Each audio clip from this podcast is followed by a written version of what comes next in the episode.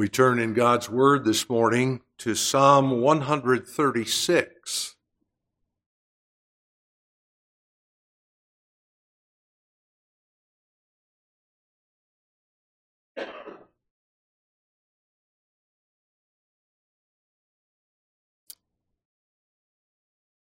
Psalm 136.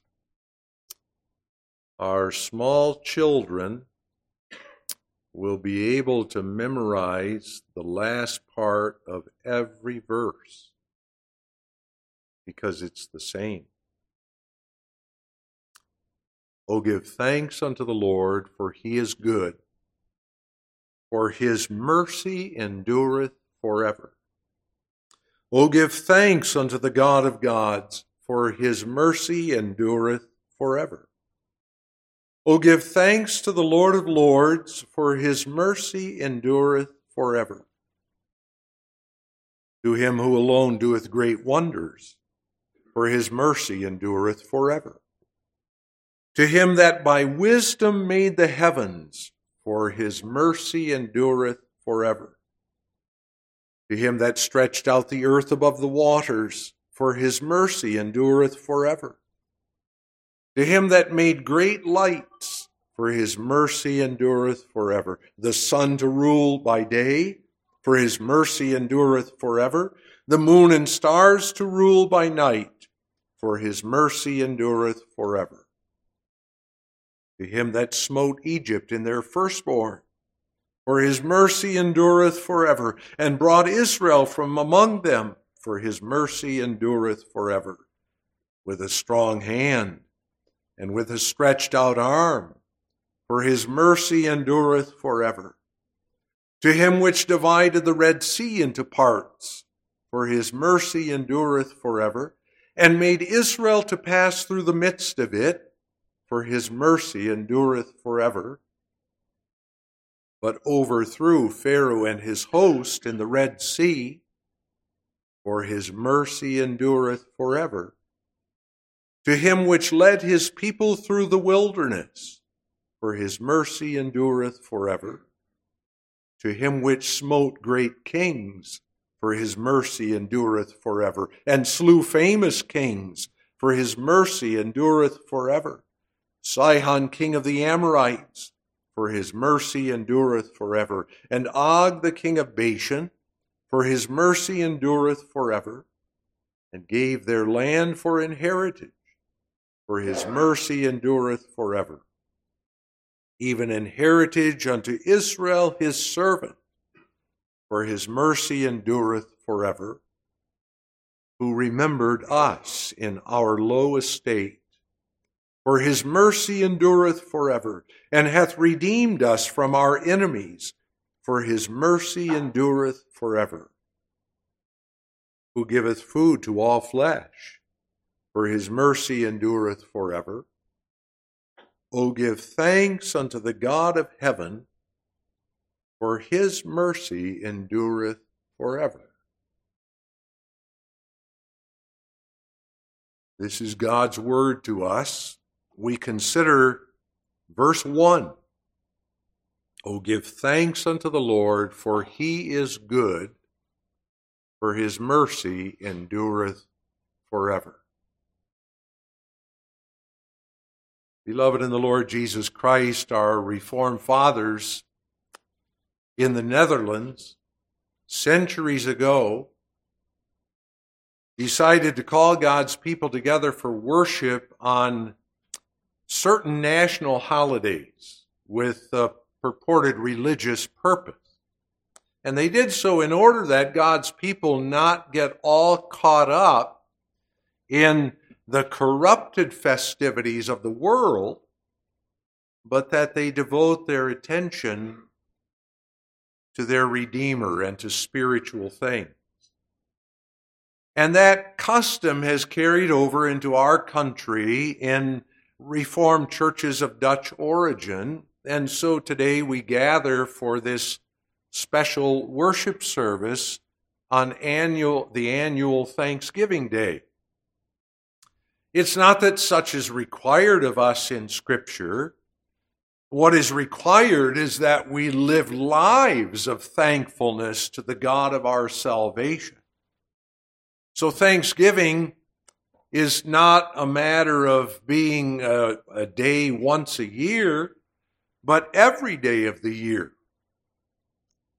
Even so, as you are probably aware, the Puritans who settled in our country, the Pilgrims, began holding a special day of thanksgiving at the end of the harvest season for the purpose of giving thanks to God for the crops of the field. And after some time, a national holiday was established, our annual Thanksgiving Day. It's good to be reminded of, of Scripture's call to be thankful.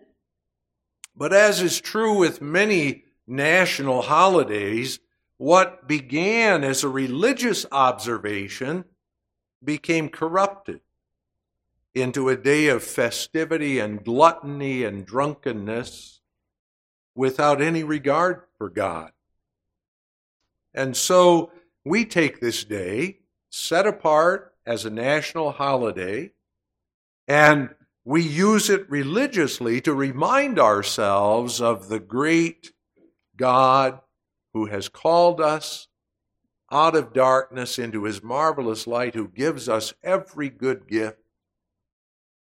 And we remind ourselves of the reason we have for thanksgiving, always, and to worship him who has given us of his infinite mercy. The text that I take for the purpose of leading us into proper thanksgiving to God is found, as we read, in Psalm 136. Psalm 136 was apparently composed by David. And it's generally agreed that the historical context of this psalm is that found recorded in 1 Chronicles chapter 16, when the ark of the Lord was returned to Jerusalem and placed in the midst of the tabernacle, David appointed certain of the Levites to minister before the ark of the Lord and to thank and praise God for his greatness and glory and for his works in the salvation of his people. And from among the Levites, two musicians,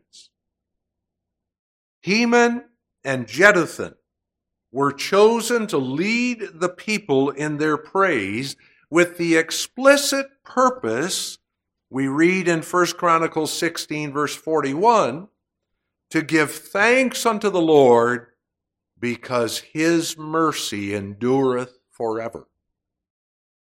So this song consequently became one of the most common and loved songs among the congregation of God's people. But that which immediately stands out in this psalm, as I called attention to earlier, is its repetitive refrain. For his mercy endureth forever. Every single verse concludes with that refrain. Certainly, that refrain is not just repeated for the sake of taking up time and space nor for mere repetition. Why does the Holy Spirit inspire David to use this phrase to conclude every verse of this psalm?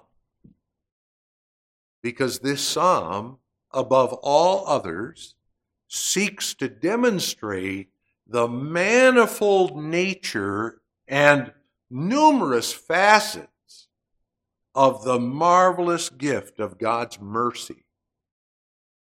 And the point is, no matter what aspect of life you consider, no matter where you look, when you belong to Jehovah, His mercy surrounds you.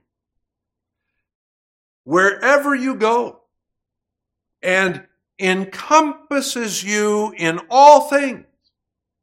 And that indeed is the cause for true thanksgiving and great rejoicing. Is that your reason to gather for praise and thanksgiving to God this morning? May our consideration of the text be used by God to increase our desire to thank and praise Him. The theme of the text is called to give thanks. And we notice, first of all, the object of our thanks. Secondly, the giving of that thanks. And finally, the only possibility for such thankfulness. The object of our thanks today and every day is Jehovah God. Jehovah's mercy. We gather to give thanks to God not merely for good things that might be in our possession. It's true, we give thanks to God for every good thing. That's our calling. One of the, we, we may not be an ungrateful people.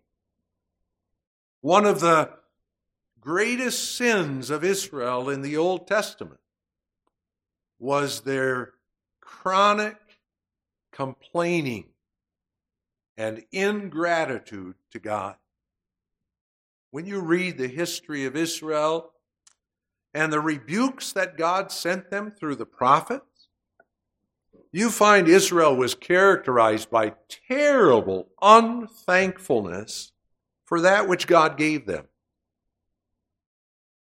You remember during the wilderness wanderings, God gave them clothing that never wore out. That wasn't good enough for them. They wanted new.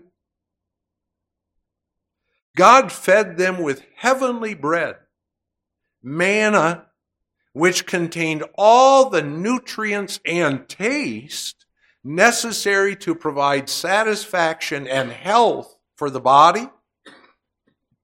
That wasn't good enough, however, for the children of Israel. They began very soon to complain. They wanted meat. They wanted the delicacies that they had enjoyed in Egypt. Always complaining.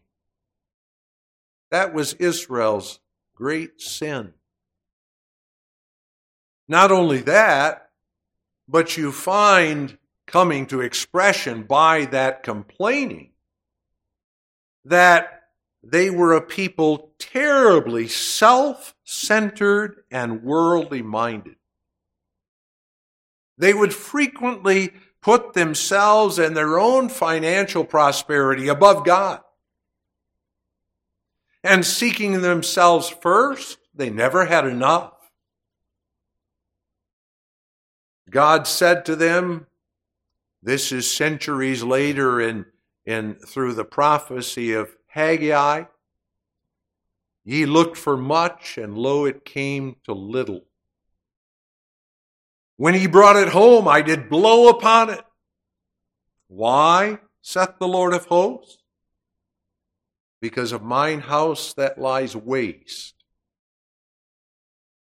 And ye run every man to his own house.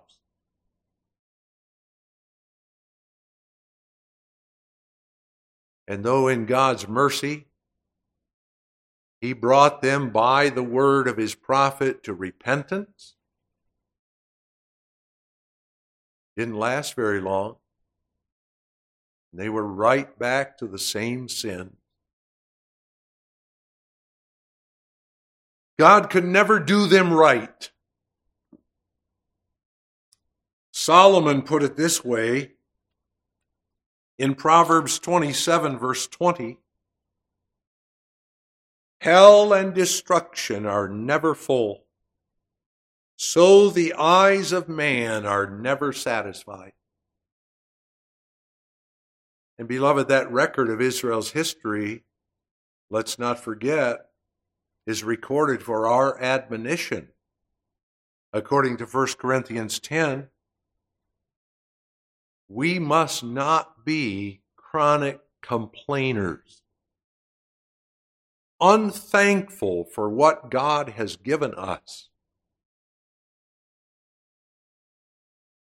Have we ever gone without our daily bread? Have we ever been unable to go out because we lacked clothing?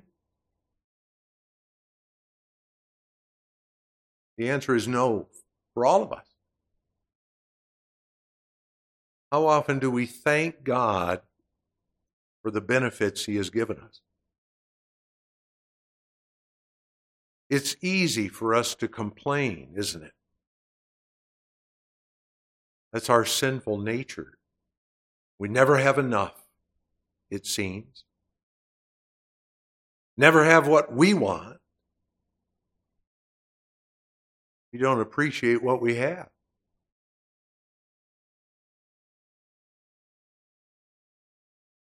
We have a multitude of possessions.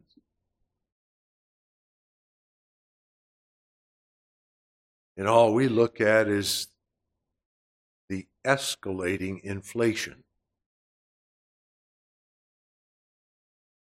We put money away as provision for the future, and we see it eaten away. And we lose sight of what God has given us. You see, how thankful are we? Do we think that God finds acceptable the ingratitude of his people for the many good things he has given us?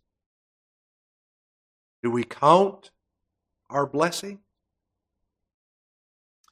We must thank him for every good thing.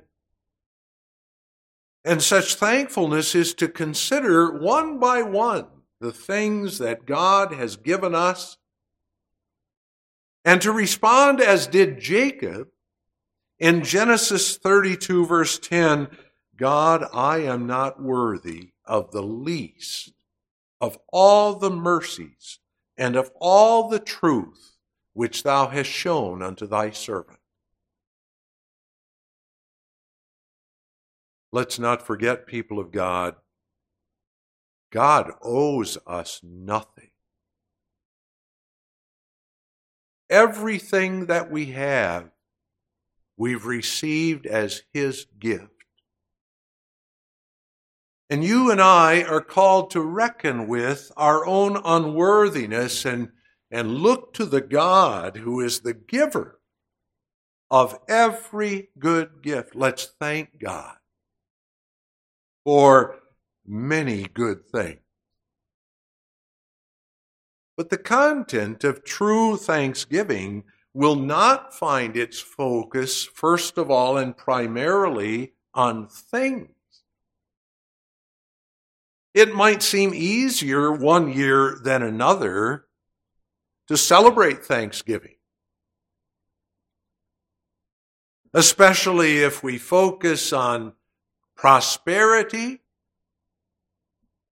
good health, and so on, it might be pretty easy to give thanks one year, while the next year you might be suffering an affliction. You might not be doing so well as you were previously, financially. Shall the reason for our celebration be simply material prosperity? Not if we live in the consciousness of the gospel, where we are told to seek the things above and not the things on earth.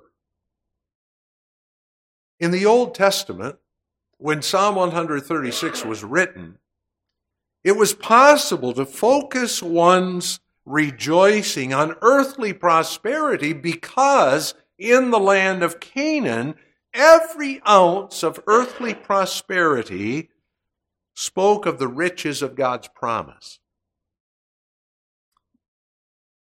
Because Canaan was the picture of heaven.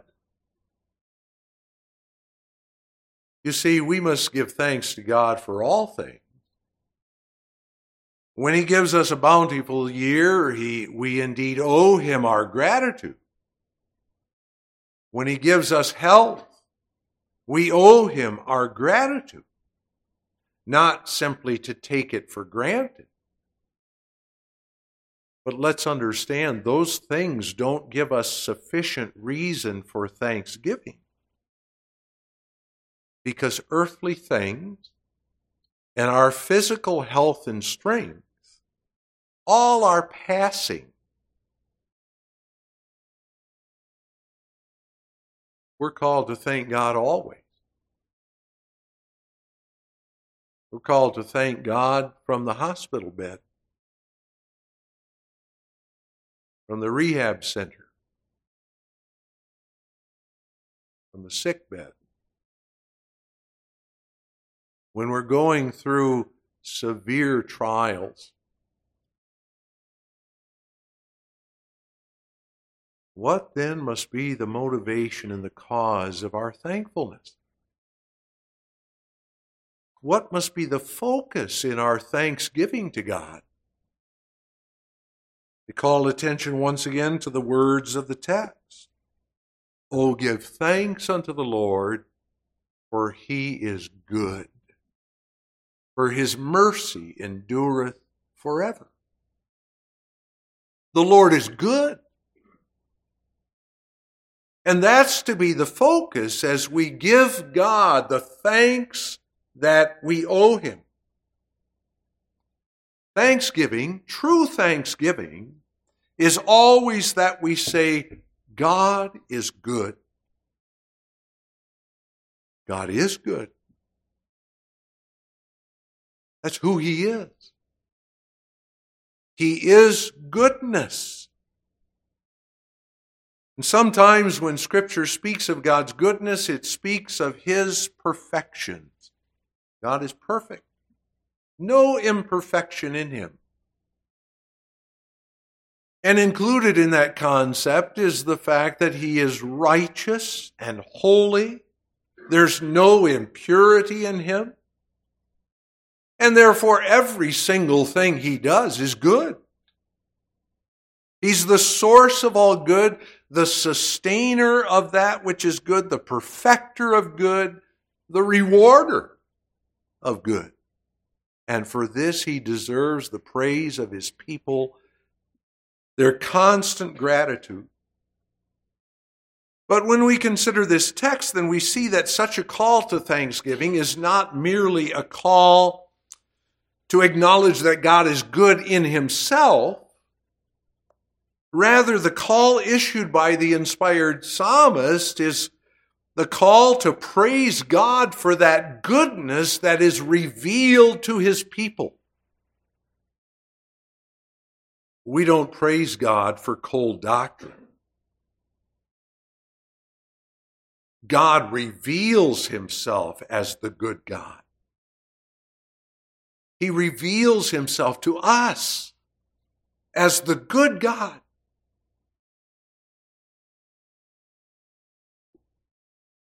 we owe him our praise and thanksgiving always. The psalmist speaks of praising God for what is his experience as, the, as a child of God. The call is to praise God for the wonder of his goodness to you, to me. So will you praise him? Oh, give thanks unto the Lord for he is good. For his mercy endureth forever. And we've experienced it. He's the fountain of all good, so that all that we receive from him is good. You see, this calling to true thankfulness is not something superficial, is it? It's a call to something that immediately excludes all focus on earthly things. It's a call to thank God in all things, for He is good.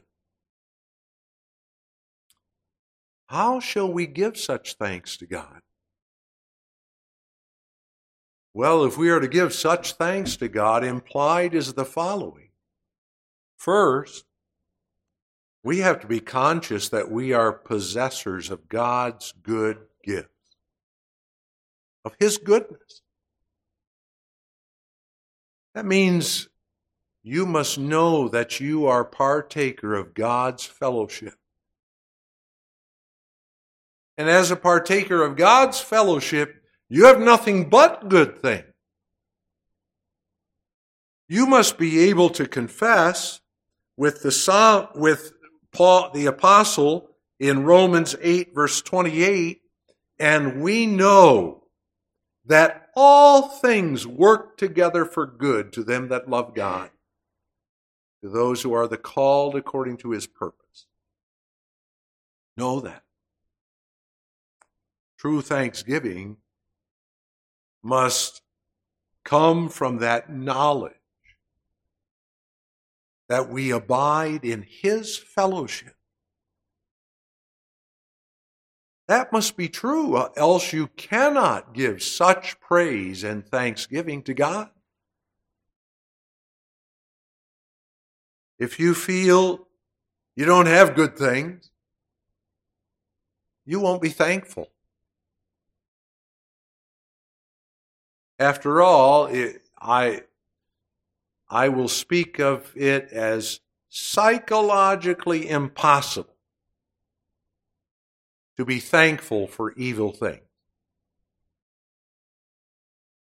If our perspective is not that God is at work in my life, then it's impossible for me to be thankful in the face of the trials and sorrows of this earthly sojourn.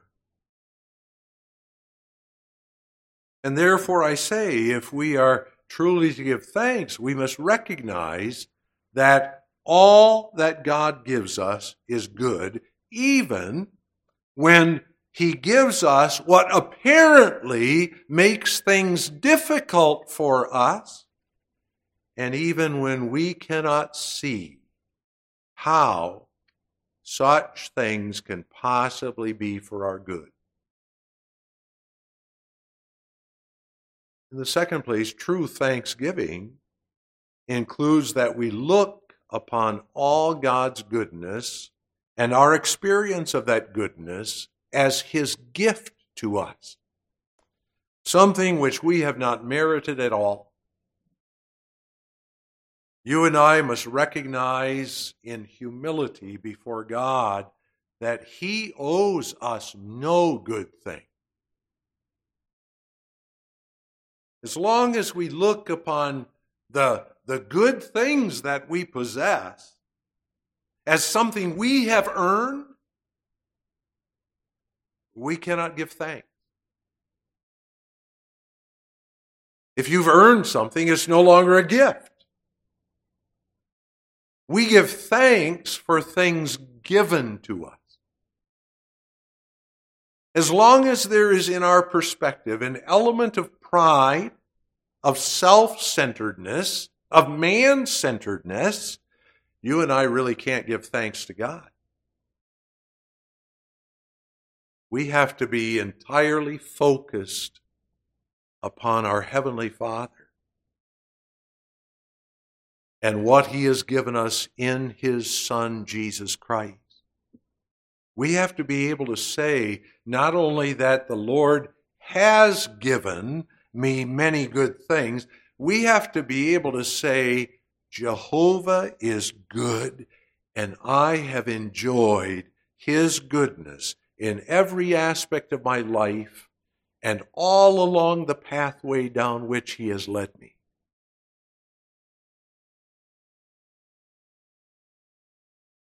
Now I know. Immediately you might you will ask, how's that even possible? The profound nature of this instruction is even emphasized in this text because that call to give thanks is literally a call to praise Jehovah. Celebrate the truth that God is good. He's good to you. In, in a sense, the call that we have here in Psalm 136, verse 1, is repeated in Scripture in Philippians 4, verse 4, rejoice in the Lord always. And again I say, rejoice. Some of you have experienced great affliction. Some of you have experienced the death of a very close loved one. Some of you have carried tremendous burdens of guilt and shame for sins that into which you have fallen. And I dare say that every one of you, together with me, has your daily struggles and trials. And by the way, David himself mentioned, David himself experienced all those things that I've just mentioned. He didn't write this from some ivory tower. How is it possible that we go beyond saying, Thanks, Lord, for these certain good things? How is it even possible that we are thankful in all things? That we praise God in everything when over everything hangs the cloud of death? How can we celebrate Thanksgiving, people of God? Midst of the sorrows of this earthly sojourn, how can we celebrate Thanksgiving to God? And remember to celebrate Thanksgiving is not to stuff ourselves like pigs.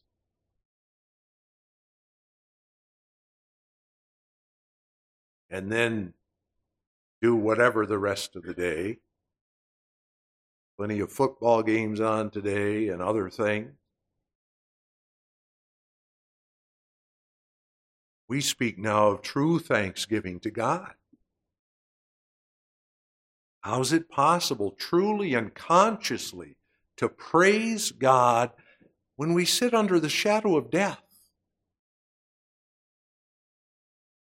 The only possibility for such thankfulness is to say by faith, along with David, O Jehovah, thy mercy endures forever. God's goodness and his mercy are not to be separated. Mercy is simply God's goodness as revealed to his people who are sinners his people in their misery. Mercy is God's goodness as he reaches down to us in this valley of the shadow of death and in the midst of our sin and sorrow. And then we may say also this God's mercy is his desire to take his miserable people and make them inexpressibly happy. To put it in other words, it's God's desire to lift us out of our misery and sorrow and death into the blessedness of His glorious kingdom. It's His desire to make us heirs of that inheritance which is incorruptible and undefiled that never fades away. That's God's mercy. And that mercy says the text, is everlasting. Everlasting. That's emphasized. Emphasized also by reference to the name Jehovah. Oh, give thanks unto Jehovah, for he is good, for his mercy endureth forever. Jehovah, as you know, is God's name that reveals him unchangeably faithful to his covenant. He is the I am that I am. And as Malachi expresses it in Malachi 3, verse 6, therefore ye sons of Jacob are not consumed.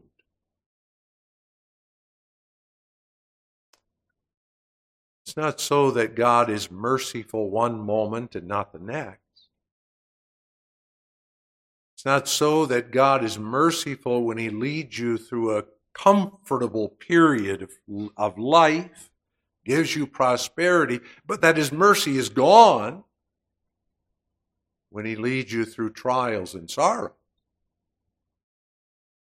The beauty of belonging to Jehovah as a member of His family in Christ Jesus is that even when he sees it necessary to chasten us, and he chastens those whom he loves, Hebrews 12, it's his mercy that motivates that chastening of us.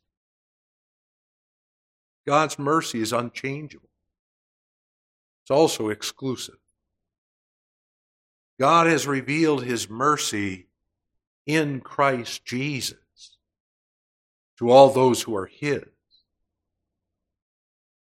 He has revealed His mercy at Calvary in the cross of our Lord and Savior Jesus Christ. In that cross, God revealed His will to bless His people.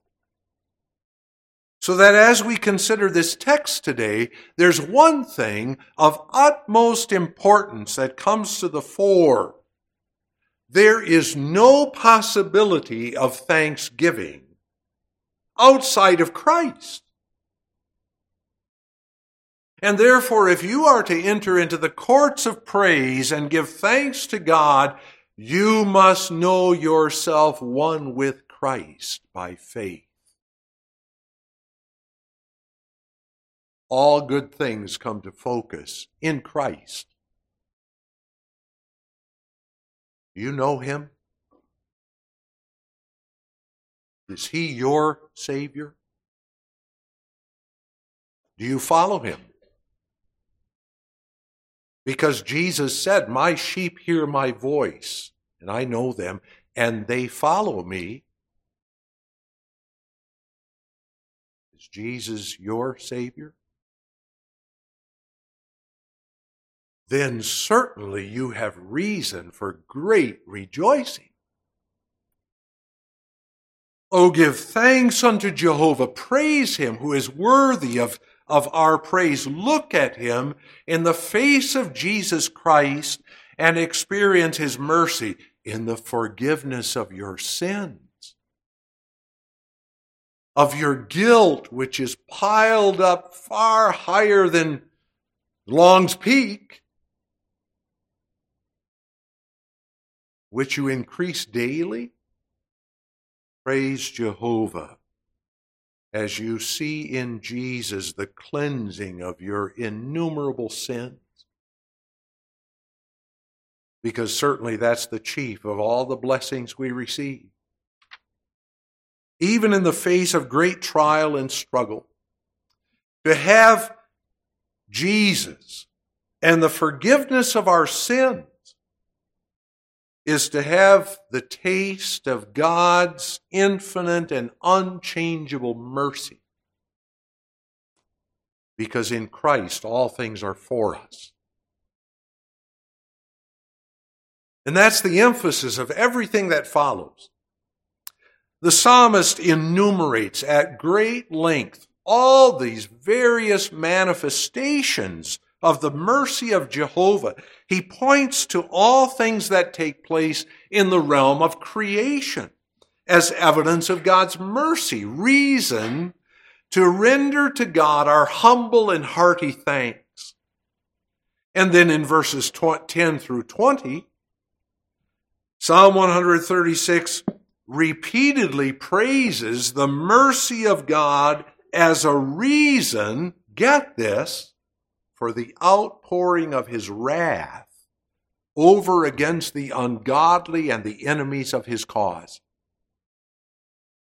He emphasizes that great truth, which will later become the theme of the book of Isaiah's prophecy Zion shall be redeemed with judgment, and her converts with righteousness.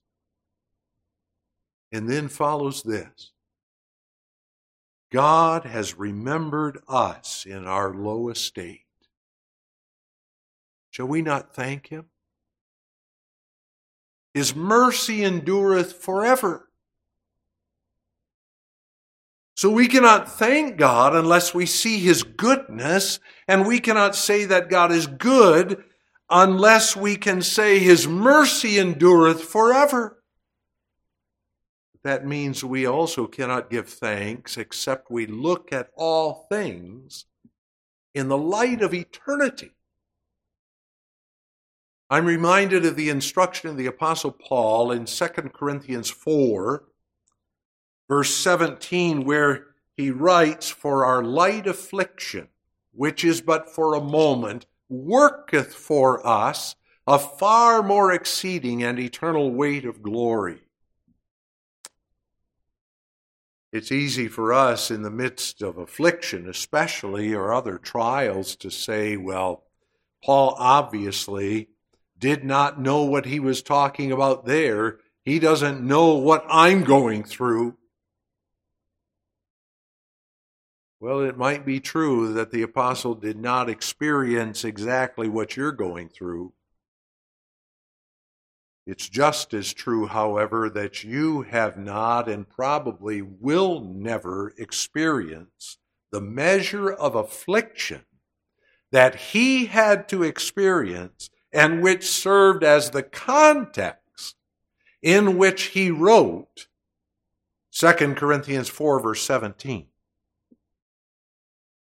You see, it does absolutely no good to be making comparisons of your situation with that of others, nor viewing the Word of God with a rebellious spirit.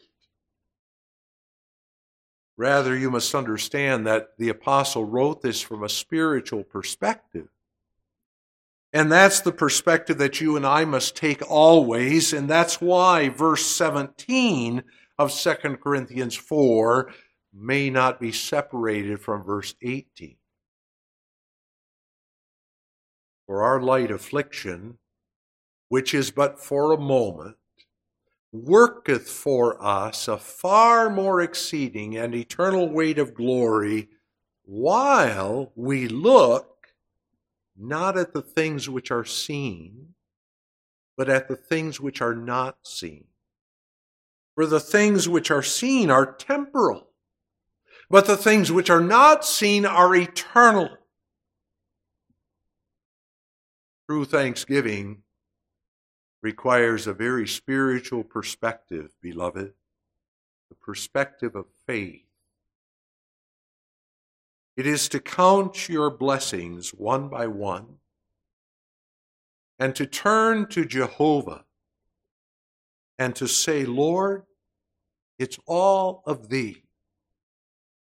Even these things which are trials and sorrows for me, it's all of thee. And truly thou art good,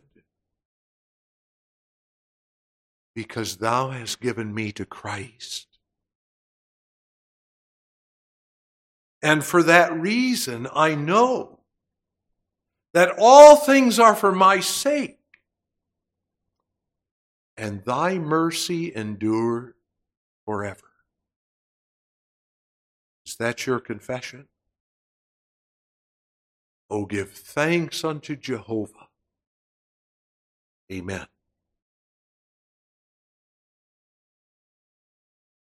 Heavenly Father, We cannot thank thee enough for thy mercy revealed to us in Christ Jesus, for thy great love for us.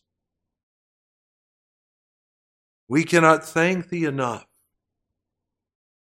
knowing that all things are for our sakes, because we belong to our faithful Savior, Jesus Christ. But we come to Thee to worship and to praise Thee. And we pray that Thou wilt receive our humble praise as a token of our gratitude to Thee for Jesus' sake. Amen.